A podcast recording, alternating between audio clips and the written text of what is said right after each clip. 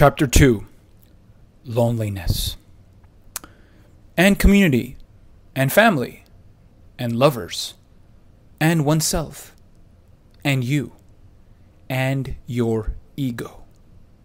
Fuck that feeling though. So, as you may have guessed, we will tackle this aspect of loneliness by discussing everything but loneliness. Why? Well, loneliness is not really a thing. It's like cold. Cold is not really something, it's just the absence of heat. Same shit for loneliness. It is the absence of something. You must be able to adapt your mind to this type of thought. So, think about the last time you were lonely. You may have tried to rescue your loneliness by watching porn, or playing video games, or going on social media such as Instagram, or Facebook, or Snapchat. You see, you are filling in the loneliness with something real. Well, somewhat real. If you have been following me on YouTube and if you've been paying close attention to my content, you know that I have a very polarizing thought about addiction and choice architecture. You see, choice architecture refers to the paradigm which allows us to design our physical, mental, social, emotional, and spiritual environment so it's conducive to our success, including overcoming loneliness and adapting wholesome community and tribe building. I will not really get into too much choice architecture jargon here, since you can go on my YouTube channel for that. However, I still want you to encapsulate that feeling of loneliness that you felt recently. Do it now. Close your eyes, and for the next 5 to 10 seconds, as I go into silence, I want you to feel the pain of loneliness. Feel that feeling that I'm sure you felt before that no one loves you, that you will die alone, that you don't have an intimate life partner, that you are not close to your family, that your friends or girls you've met flake on you, that you spend nights alone in your bedroom masturbating, binging on Netflix or YouTube, or craving and gulping down sugar. Perhaps none of this is applicable to you. Don't worry about it in that case. But if you've ever been lonely and felt pain in your life from it, this is the time to feel that feeling. I'll be back after 10 seconds. Close your eyes and feel it now.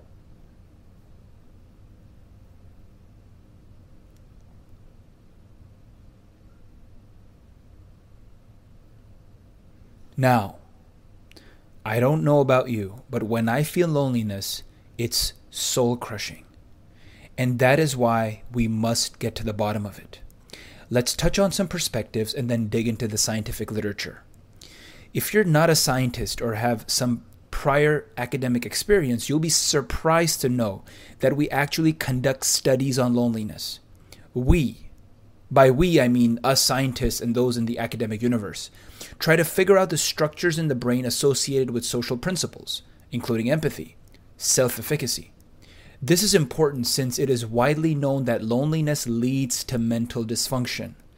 Although we will get into sexual dysfunction later on in this book, I want to cover some aspects of mental and social dysfunction now.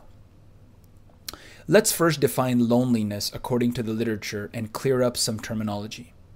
What is loneliness? Well, according to the main textbook on the subject written by Peplau and Perlman, it is an, I quote, unpleasant state experienced when a discrepancy exists between the interpersonal relationships one wishes to have and those that one perceives oneself as currently having. In a nutshell, you want to be around people, but you ain't around them. Or you want to have certain social feeling, social, environmental exposure, but you ain't having it. It is a it is essentially one of the ultimate signs of scarcity. Reference 5. The scientific community also recognizes, as do the rest of us, that loneliness is rampant amongst young people. You being one of them.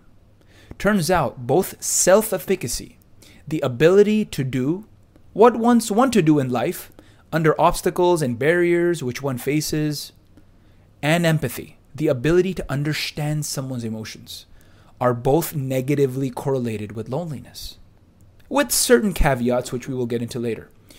A number of experiments have shown this, but why should you care about loneliness, besides the obvious painful experience? Well, loneliness has terrible physiological consequences. It is highly correlated with immunological dysfunction, reduced sleep quality, and neuroendocrine changes such as hypothalamic pituitary adrenal cortical activation. Yes, if you've been following the channel and read my other ebooks and video courses, you know a bit about another axis related to this. Here, I just spoke about the hypothalamic pituitary adrenocortical a- axis. The axis you probably know about is the hypothalamic pituitary testes axis, HPT.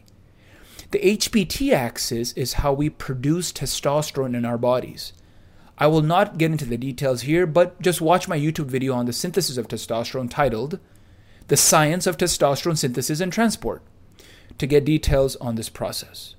The axis we will discuss here is the HPA axis, which is heavily involved in cortisol and stress responses, both features of the adrenal gland or cortex. Loneliness, to scare you further, is associated with clinical disorders as well, including cardiovascular abnormalities, obesity, and headaches. The list goes on. This knowledge is particularly important for us because these traits associate with self esteem and therefore loneliness has been shown to be directly linked to low self esteem. Now, I don't have to explain to you in detail how all of this relates to masculinity. Imagine a man who is self confident, doesn't have any dysfunctions or addictions, and is very masculine and portrays ma- masculine energy. Do you think he's likely to be lonely? Do you think he's likely to have low self esteem? I think not. Now, do not get loneliness confused with solitude here. Solitude is when you are by yourself, you're reading a book or you're watching a video, but you don't feel lonely. You don't feel any pain or any scarcity. You choose to be by yourself. You choose to be at peace in meditation and spirituality.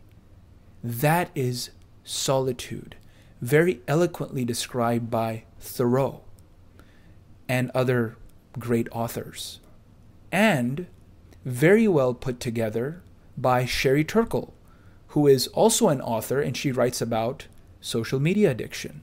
She writes about empathy and she has several books regarding smartphone and technology addiction in young people. Her books include Alone Together and Reclaiming Conversation, both of which I highly, highly recommend you read. I am a big fan of hers, and she is one of my mentors. Let's really dig into the neuroscience of all this now. When we observe the white matter density of areas associated with empathy and self efficacy, we notice a significant difference between lonely individuals versus those who do not suffer from loneliness. Reference 6. Well, what is white matter?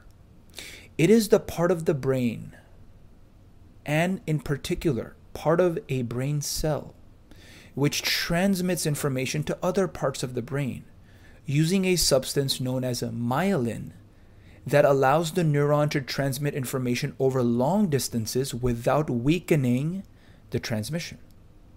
And therefore, if there is a dysfunction in white matter, shown by the decrease in white matter density in an area, we will get less activity in that area. Thus, we see an actual neural correlate, or in other words, a physiological mechanism demonstrating that loneliness may lead to further lowering of empathy and self efficacy. These are serious matters, and I want you to pay close attention to your own life. And if there is loneliness in it, you may not realize it until it's too late. Now let's quickly discuss a caveat to all this. You see, lower empathy can increase loneliness. Since you will not understand the emotion of others and may thus be left out of social situations and gatherings. On the other hand, increased loneliness may actually increase empathy. Now, this type of loneliness is what I refer to as solitude. When you are alone and you want to be alone because you want to focus, you want to concentrate, you want to do deep work. I always talk about deep work, which is the ability for you to spend hours and hours on a subject without disturbance, without any kind of other activity. That is deep work. There's actually a book titled Deep Work by Cal Newport, who is a professor of computer science. And he puts it very, very well in that book. And he actually tells us to get off of social media completely. You should also watch his TED Talk. Now, I know this is a lot to take in, and I apologize if I included too much neuroscience in this one. Trust me, man, I tried to keep it to a minimum. There is so much cool neuroscience info that I want to portray here. I could go on forever. However, for the sake of respecting your time and giving it to you straight, let's end this section soon. If you want more science on this, send me an email and I'll personally respond. You may also submit your questions to our Facebook group, which leads me to the next very important point. When I first encountered this problem amongst my clients, I realized that we lack community. We lack the tribe presence and identity. I therefore created our Facebook group, biggest balls in the game, and completely transformed my YouTube channel and community so that we can have standards of accountability, challenge, and positivity. Accountability. When a tribe leader or one of the members of your tribe holds you accountable, loneliness is gone. Why? Because you are responsible for the health of your brothers and sisters. You see, we live and die as a tribe. We depend on each other. It is not individual self esteem, it is group self esteem. It is not individual self efficacy, it is tribe self efficacy. We must work in a collaborative and congenial environment away from competition and negative energy. Competition versus challenge. What is the difference? You see, when we do seven day challenges in our Facebook group, it is so we can all do the challenge together through collaboration and accountability. It is not a competition.